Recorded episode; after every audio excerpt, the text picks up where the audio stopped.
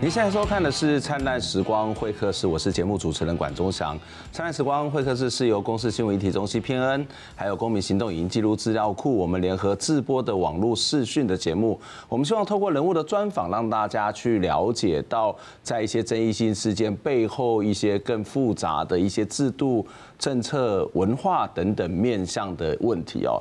虽然在我们的节目当中，事实上很多都是在访问社会议题，或者是在访问一些参与社会抗争的这些朋友。那这些抗争的朋友，其实我们都会发现，呃，一个非常有趣的现象，就是他们虽然看起来很坚强。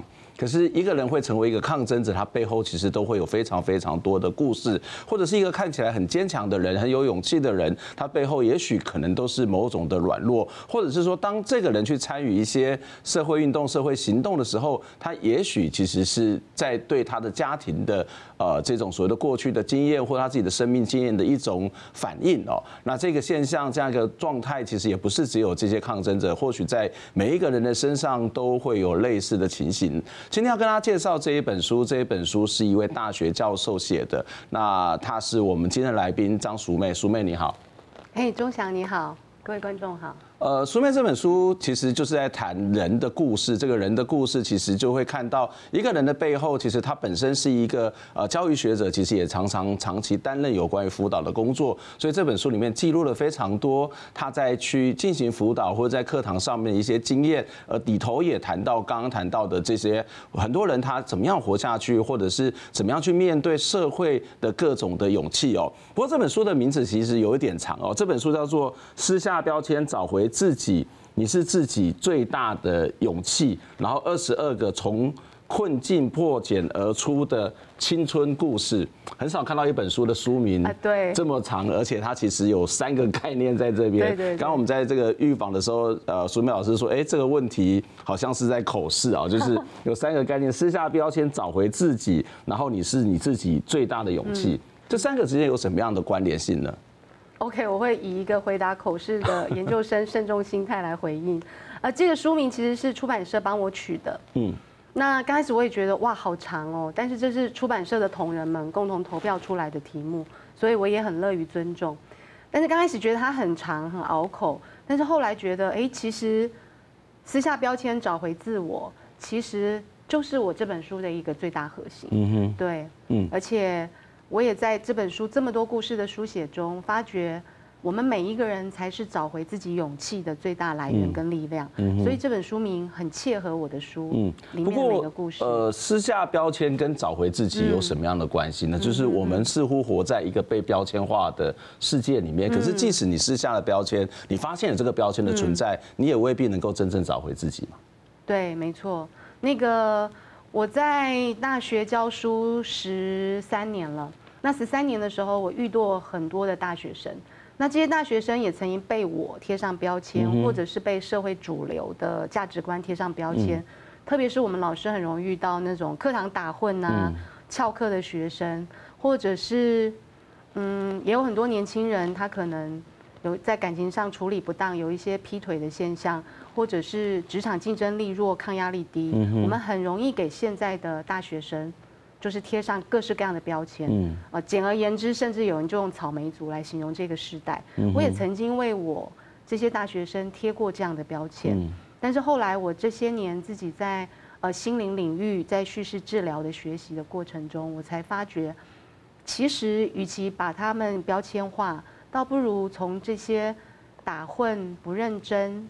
的这些标签里面，撕下这些标签，然后真实的、如实的用好奇心去看待他们的故事，就发觉他们其实远比我们想象有更多元的脉络，还有更多勇敢的故事在里面。所以这本书后来出版社才定调为，就是让大学生撕下标签，然后找回自我的这个概念。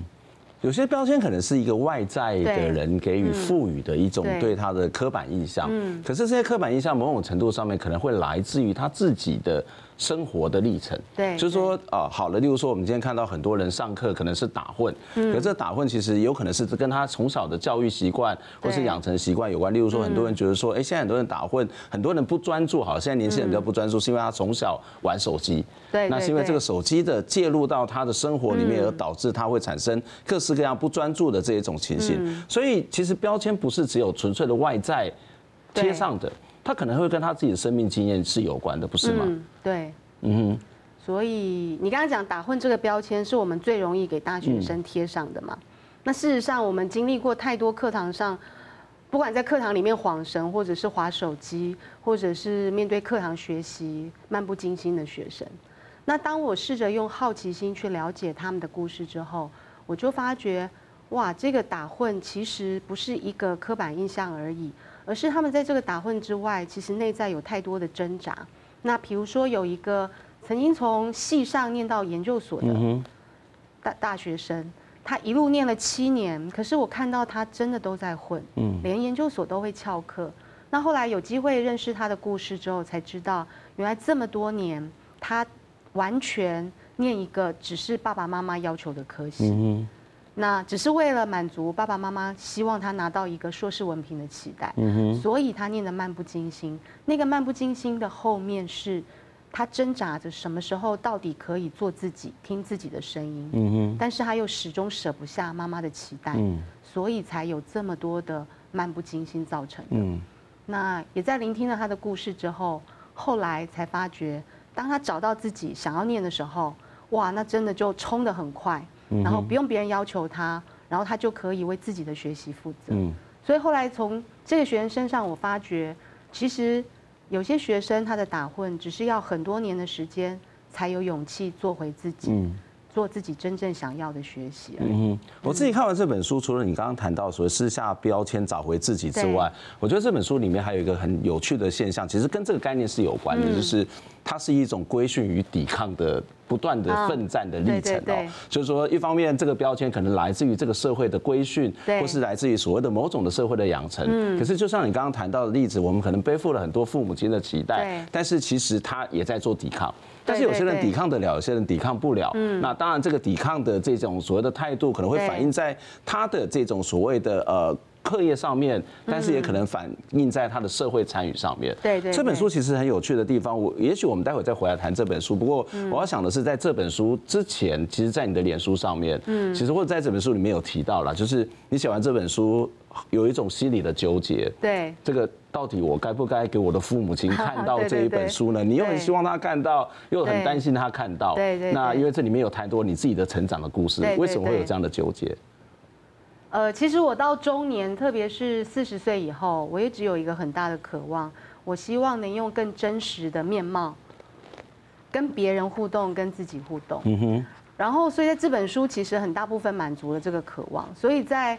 我在除了书写这些大学生的故事之外，我也都会书写，不管在我年轻时候的家庭故事、感情故事，或者是参与社运的故事。嗯，那我觉得就是因为我有年轻的那些故事，我才能够去理解某些学生的故事。嗯哼，是我们的故事彼此交汇的。对。然后在家庭故事的时候，我也觉得这些年很多大学生很重要的议题就是怎么跟家人、跟父母的期待共处。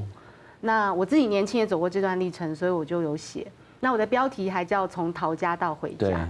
其实写的时候是写的很畅快，可是因为我爸爸妈妈很关心我出书的事情，然后他们一直觉得出书就是我们家的荣耀啊，没错，一天到晚就关切我什么时候出版，但是我心里面又很不安。我想说，光看到从逃家到回家这些这篇文章，到我妈会发飙吧？嗯，或者是我妈会觉得家丑你怎么可以对外面的人说？嗯，可能会有很多反应。结果他们看了吗？就有，因为我那时候想说，因为我妈妈左眼是全左眼全盲，嗯，然后右眼有零点二很细微的视力，他又平常不太有办法看书，嗯，我就想说他应该不会看吧，嗯，没想到我爸就很认真的提醒他说，这本书其他地方你不用看没关系，那一篇有想到你，你一定要看，嗯嗯啊，我真的不晓得该怎么说，就那时候很战战兢兢的打电话回去问说，爸爸妈有没有生气，他有没有看那个？因为我爸的提醒，我妈真的就拿了放大镜，一个字一个字的盯着看。嗯哼。没想到在电话里面，她的回应是：“哇，咪，你说你有没有你担心我生气，嗯，但是我觉得你写的很好啊，嗯嗯，而且你怎么小时候的故事记得那么清楚啊？嗯，我这时候有一点 背脊发凉，我不晓得他那句话是正面还负面的。嗯，我说对啊，对，小时候的事记得很清楚。那我妈妈后来就说，我从小都没念什么书，嗯，有一个女儿可以出一本书，嗯，我真的觉得很骄傲，嗯，你真的写的好好哦，嗯，哦，那一刻我在电话这一头我就哭了，我觉得。就长这么大，还是觉得得到妈妈爸爸的肯定，这个比旁边千百个肯定其实更更扎心，对，然后就很开心，嗯，然后那时候我就觉得我妈妈真的这些年有这么大的改变，然后愿意愿意接纳我这本书，嗯，就后来隔了两个礼拜又回高雄之后，然后跟爸爸妈妈聊起来。他们就说哦，后面的故事他们就看不太下去了。为什么呢？就说我爸就很谦虚的说，后面就比较刺激嘛。我爸很谦虚的说，因为后面的故事大部分跟你家庭没有什么太大的关系啊。嗯。我爸很谦虚的说哦，我最近眼睛不太好，也没办法看。嗯。但是后来我妈妈就特别交代我，这本书千万不要给家里面的晚辈看。嗯嗯哼。会带坏他们。嗯。什么什么同性恋呐，什么的那些故事，千万不要给家里的晚辈看。嗯。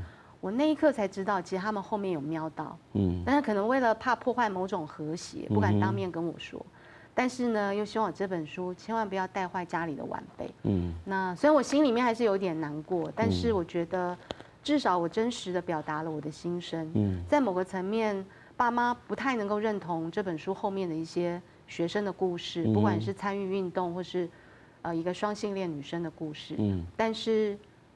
起码在某个部分，她为我的出书而骄傲。嗯，那跟家人之间，就算有一些观点的歧义，我觉得现在的我已经是接纳了。这就是一个多元社会。嗯。不过跟家人之间有关联的，其实我觉得其实还蛮正常的一件事情，因为虽然同属在一个家庭里面，虽然可能从小至少到二十岁之前、十八岁之前是在一起生活，可事实上，当你开始进入到小学之后，你的生活经验、你的生命经验其实跟家庭是不一样，甚至是某种的断裂。对，所以以前会是妈妈说、爸爸说，后来就变成同学、老师说、同学说。对，所以你会发现有不同的价值进入到你的生活里面，特别是当你进入到一个大学里面，它可能是更多样、更多。对，我相信很多学生也会问你这个问题吧，就是那我要怎么跟我的父母亲沟通？例如说同婚的议题，我要怎么跟父母亲沟通？大家在长辈图里面，在赖贴图当中，就一些你会觉得哎不可思议的这种一种内容，但但是他们是信以为真的，那我又不认同，而且他也不是真的，我该怎么办？对，我觉得跟家人的互动一直到现在对我还是课题。那因为我年轻的时候，很多时候就是离家远远的，我很少回家。就是要躲的，就是妈妈的唠叨跟管束。嗯，那我因为年轻走过那个过程，所以如果年轻人来问我的话，对我来讲，我觉得，呃，勇敢做自己，有很多不同的层次。嗯哼。那到底用哪个层次来勇敢做自己？要看自己身上有多少 power 而定。嗯。那特别对年轻的大学生来讲，我觉得身上没有 power 的时候，无法抵抗的时候。最简单的就是逃得远远的，嗯，利用在外地念书这个理由少回家，嗯，在外面发展自己的模样，嗯，用空间去换取彼此的这种关系。对对对，我觉得其实逃离一时的躲避也是很必要的。嗯哼。那当自己身上有更多的 power 之后，嗯，第二种状况，第二种勇敢就是直球对决，嗯哼，回去直接表态，嗯，然后也许有点呛虾，嗯，然后有点大声吗？这个会破坏关系。可是，这个时候已经比第一阶段的逃离有更多的 power 了，才敢这样呛下。嗯，那这都当当然一定会造成家里面的某种程度的疏离跟冲突。呃，我觉得往往有时候它也是一个必经的过程。嗯哼。那如果有更多 power 的话，我觉得第三阶段反而就是温柔而坚定的表达自己。嗯。那我现在因为已经五十岁了，对我来讲，嗯，我比较现在可以做到这个阶段。嗯哼。我温柔的表达我自己。但是那个立场是坚定的，嗯，但是同时我愿意尊重家人不同的看法，嗯哼，而且我当发现家人像我妈妈一直觉得，你不要去外面宣扬什么同性恋的事情，嗯，刚开始我以为他鄙夷的是那些同志，嗯哼，可是不对啊，他身边根本就没有任何同志啊，后来聊着聊着我才发觉那个唠叨背后不是一种爱，担心同志，他担心的是我，嗯，担心的是我。嗯，被别人指指点点，嗯，担心的是我，因为跟别人不一样，嗯，被别人用另一种眼光看待，嗯，所以爸妈的那个观点不同，很多时候是爱，然后是对儿女的担心，嗯哼，我觉得穿透到那个核心，知道这层关心之后，嗯。其实反而不是论辩，嗯、是好好跟他说。OK，我觉得这是一个很好，这是一个蛮有趣的一个历程了。嗯、就是呃，也许我们看到某种冲突的事实上，它不是真正的冲突的原因。那也许我们待会再回过头来谈这本书里面提到的不同的故事，以及淑妹老师整个成长的历程。我们先休息一下。欢迎回到灿烂时光会客室节目的现场，我是主持人管中祥。今天要来跟大家谈这一本书哦，撕下标签，找回自己，你是你自己最大的勇气。二十二个从困境破茧而出的青春故事，真的是一个比较长的名字，不过。很有这个长的名字，事实上是有很大有趣的一个地方。刚刚事实上我们也跟淑媚老师聊到她自己的一个家庭的经验，从小的经历。那事实上我们刚刚是在讲说，其实这本书里面一直在谈的是一种规训跟反抗跟对抗之间的这种故事哦。那其实这样的一个故事也发生在。这个淑妹自己老师老师的身上，除了这个小时候的经验，或者是跟这本书到底要不要给家人看，一一个挣扎纠结之外，其实，在你自己的成长的历程，例如说，你原本是一个国中老师，对，然后后来去公费留考，然后出国念书，然后后来变成一个大学老师。事实上，这是一个很大的一个所谓的职涯的转换。虽然他都一样是在这个当老师，都在这个教育的领域。不过，我这边看到一个东西，我觉得蛮好玩的，就是你在谈你的自己的。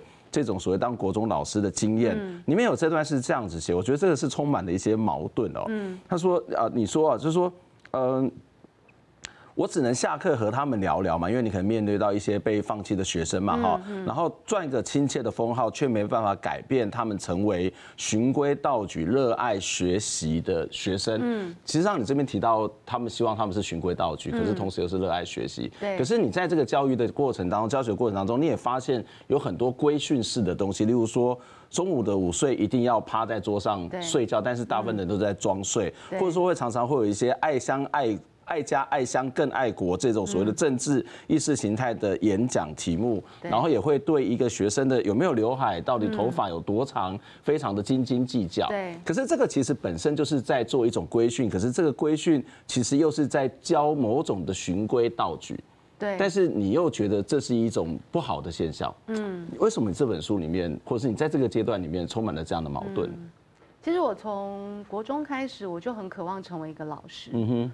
对，然后，呃，真的实际到了国中现场的时候，我本来以为我就达成我人生最大的梦想了。可是国中有很多军事化、纪律化的管理，还有升学主义竞争的各种要求。那在一九九零年代，事实上就算是刚解严，嗯，对，实际上也有还是有一些政治口号跟标语，那那个东西都让我觉得非常不舒服。嗯，我对整个教育现场充满质疑。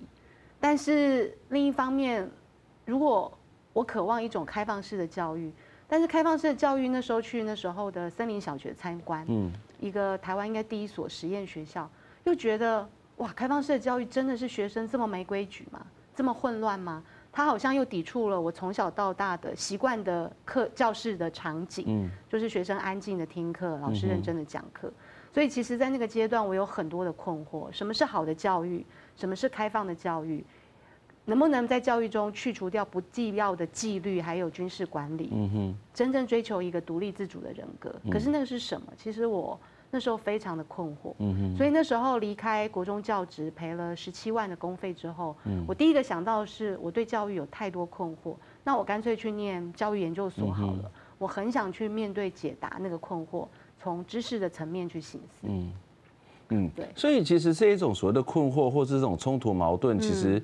呃，除了刚刚讲在学校的教学的场域当中会看到，我相信可能也发生在每一个学生的每个同学的身上。例如说，呃，现在最近呃，或应该这样讲说，我们现在看到好像在这个有关同志的议题，很多人都愿意站出来说，然后也愿意去表达。那其实，在从小到大的时候，我们一般的教育里面，它其实是出现的一种的状况。这种状况就是男生要有男生的样子，女生有女生的样子。那呃，虽然这两年呃这几年性别平等教育慢慢想要打破这些东西，可是，一旦他回到家庭当中，还是一样，男生要有男生样子，女生要有女生样子，甚至在媒体里面，对于性别的刻板印象还是非常非常的明显。那这其实也是一种矛盾，就是一个一这种矛盾可能跟他自己本身的性别的认同，或他自己的性倾向。是一种类型，可是，在教学里面可能是一种类型，可是，在媒体里面或者在他的日常生活里面又是一种类型。你会遇到有些同学，当他面临到这种所谓性别认同，或者是他会感受到我其实就是这样一个性取向，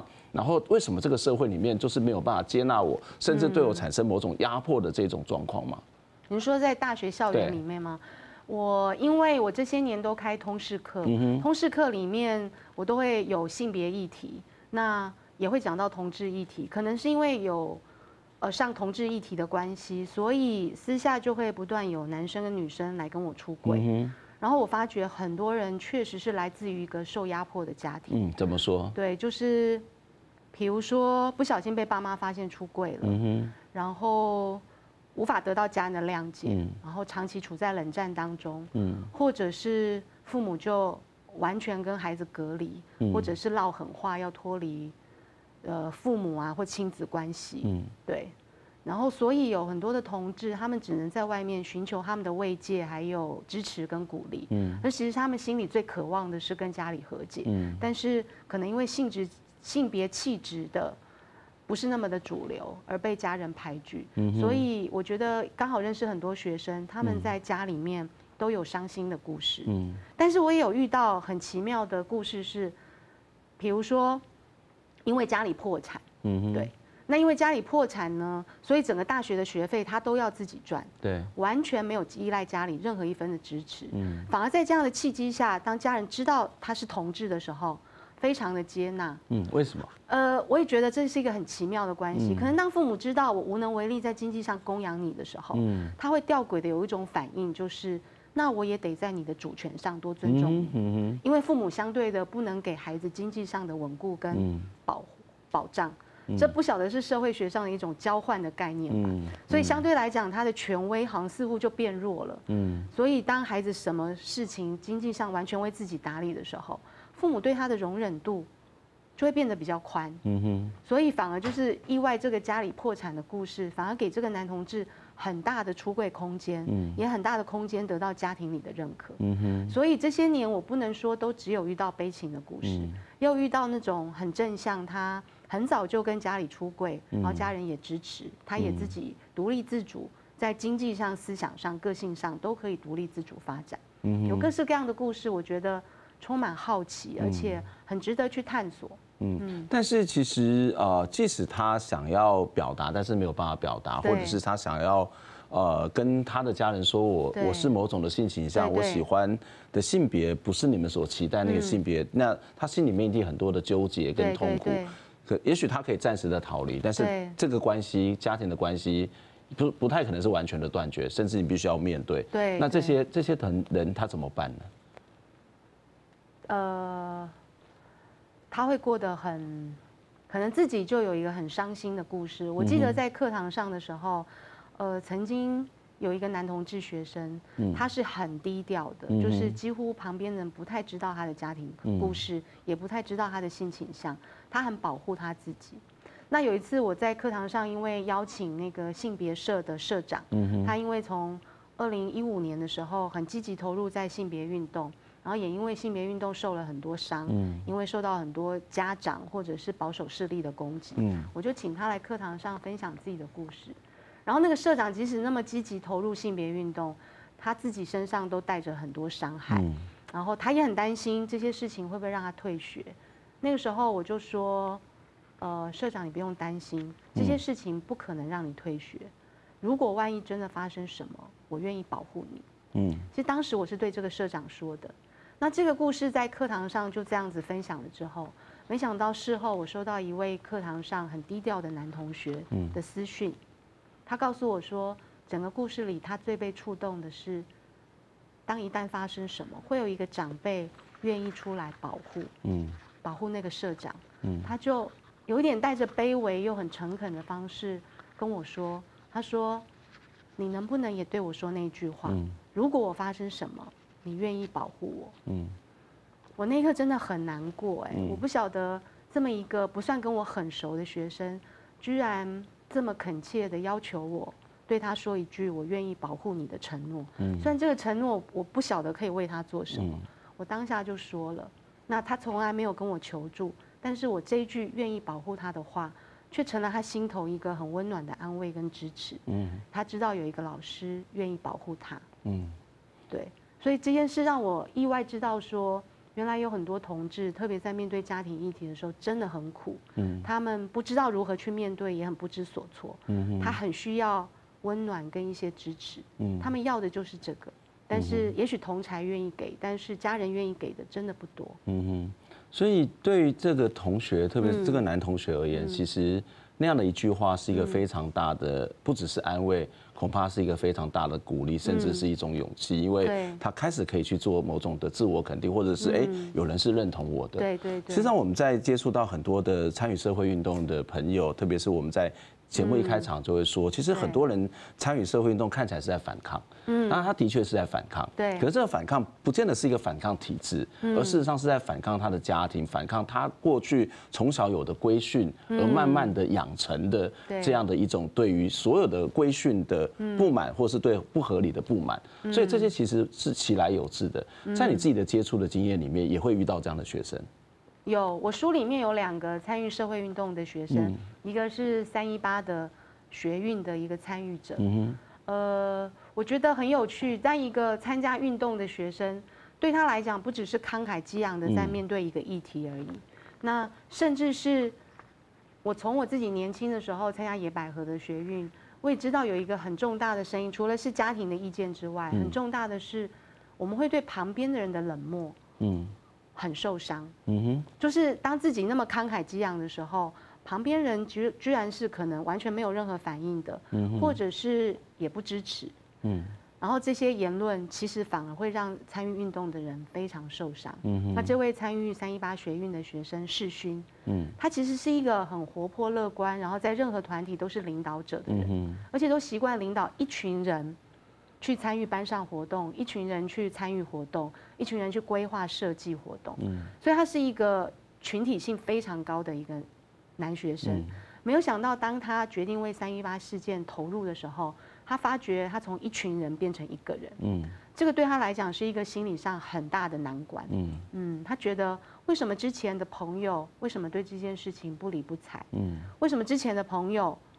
不太愿意投入这件事情，嗯，对这件事情反而是很多参与学运或社运的人可能心理上的伤害吧，就是面对周遭的冷漠，嗯。嗯，然后所以那段时间他开始不断在适应从一群人变成一个人，嗯，但是他，我从他的叙述里面，我觉得很感动的是，他一直想在那一段参与过程中，因为他是算早期，就是在立法院冲进去的时候，他也曾经冲进去立法院里面，对，所以。但是呢，他又很在意他的课业，他不想被当，或者是背负被翘课的罪名。嗯，他就为自己找到一个平衡方式，就是半夜上台北，嗯，然后参加完那个静坐之后，嗯，然后再溜出来，可能夜半半夜的时候，大半夜再坐车回嘉义，嗯，然后就这样子在那段时间一直这样奔波往返，他想顾及他参与运动的热忱跟课业的平衡，嗯，对，然后他也一直在习惯调试说。我怎么适应这个一个人的孤单的状况？嗯哼，对，嗯哼，这其实是一个蛮辛苦的，因为他不只是要去面对这个庞大的议题、社会体制，也必须要蛮蛮面对的是他自己的周遭、他自己的朋友，以及他自己的个人内心，甚至他过去的生命经验。嗯，这本书其实就是透过这二十二个破呃从困境困境破茧而出的青春故事，慢慢的，实际上是在。不是在跟学生对话，也不是在诉说给大家知道，而是某种程度也是在跟自己对话。啊，对。我我想一个很重要的一个问题，我也想要请教，就是你教书这么多年，也写了这本书，也经历过很多的这种所谓的辅导，你从学生的身上学到了什么呢？我觉得刚开始去教书是很热切的，想要给学生什么。嗯。后来发觉我真的很难给学生什么，或者是我能给出的东西，能接收到的学生真的不多。对，而且特别是知识层面的东西，我觉得我这几年自己在投入叙事治疗的学习之后，我反而开始慢慢脱下一个助人者的角色。因为我很多年一直觉得教师就是一个很棒的助人者啊，可以去感化、教导很多人。那这几年反而是慢慢退下那个助人者的角色，然后试着去聆听学生的故事。嗯哼。那其实里面有一半的学生故事，根本他们来没有找我求助。嗯。我只是觉得他的故事让我太好奇了，嗯、一定有我这个世代无法理解的脉络跟故事，所以就只是纯粹邀请他来跟我说故事。嗯，那所以这些年我最大的收获是，当我调整自己助人者的姿态之后，我发觉，呃，以一个五年级的世代，我可以更谦卑的。用好奇心去聆听他们的故事，用尊重去理解他们。虽然我们常说教学相长，但是它绝对不是一个知识上面的彼此学习，因为即使是老师跟学生，他都有不同的世代经验，这都是一个可以看见彼此相互学习、相互成长一个非常好的机会。非常推荐各位朋友看这本书，也希望下次有机会再来访问淑美老师。我们下次再见，拜拜。天空的眼泪，时间还来不及发现，攥在手中的幸福消失不见，心中。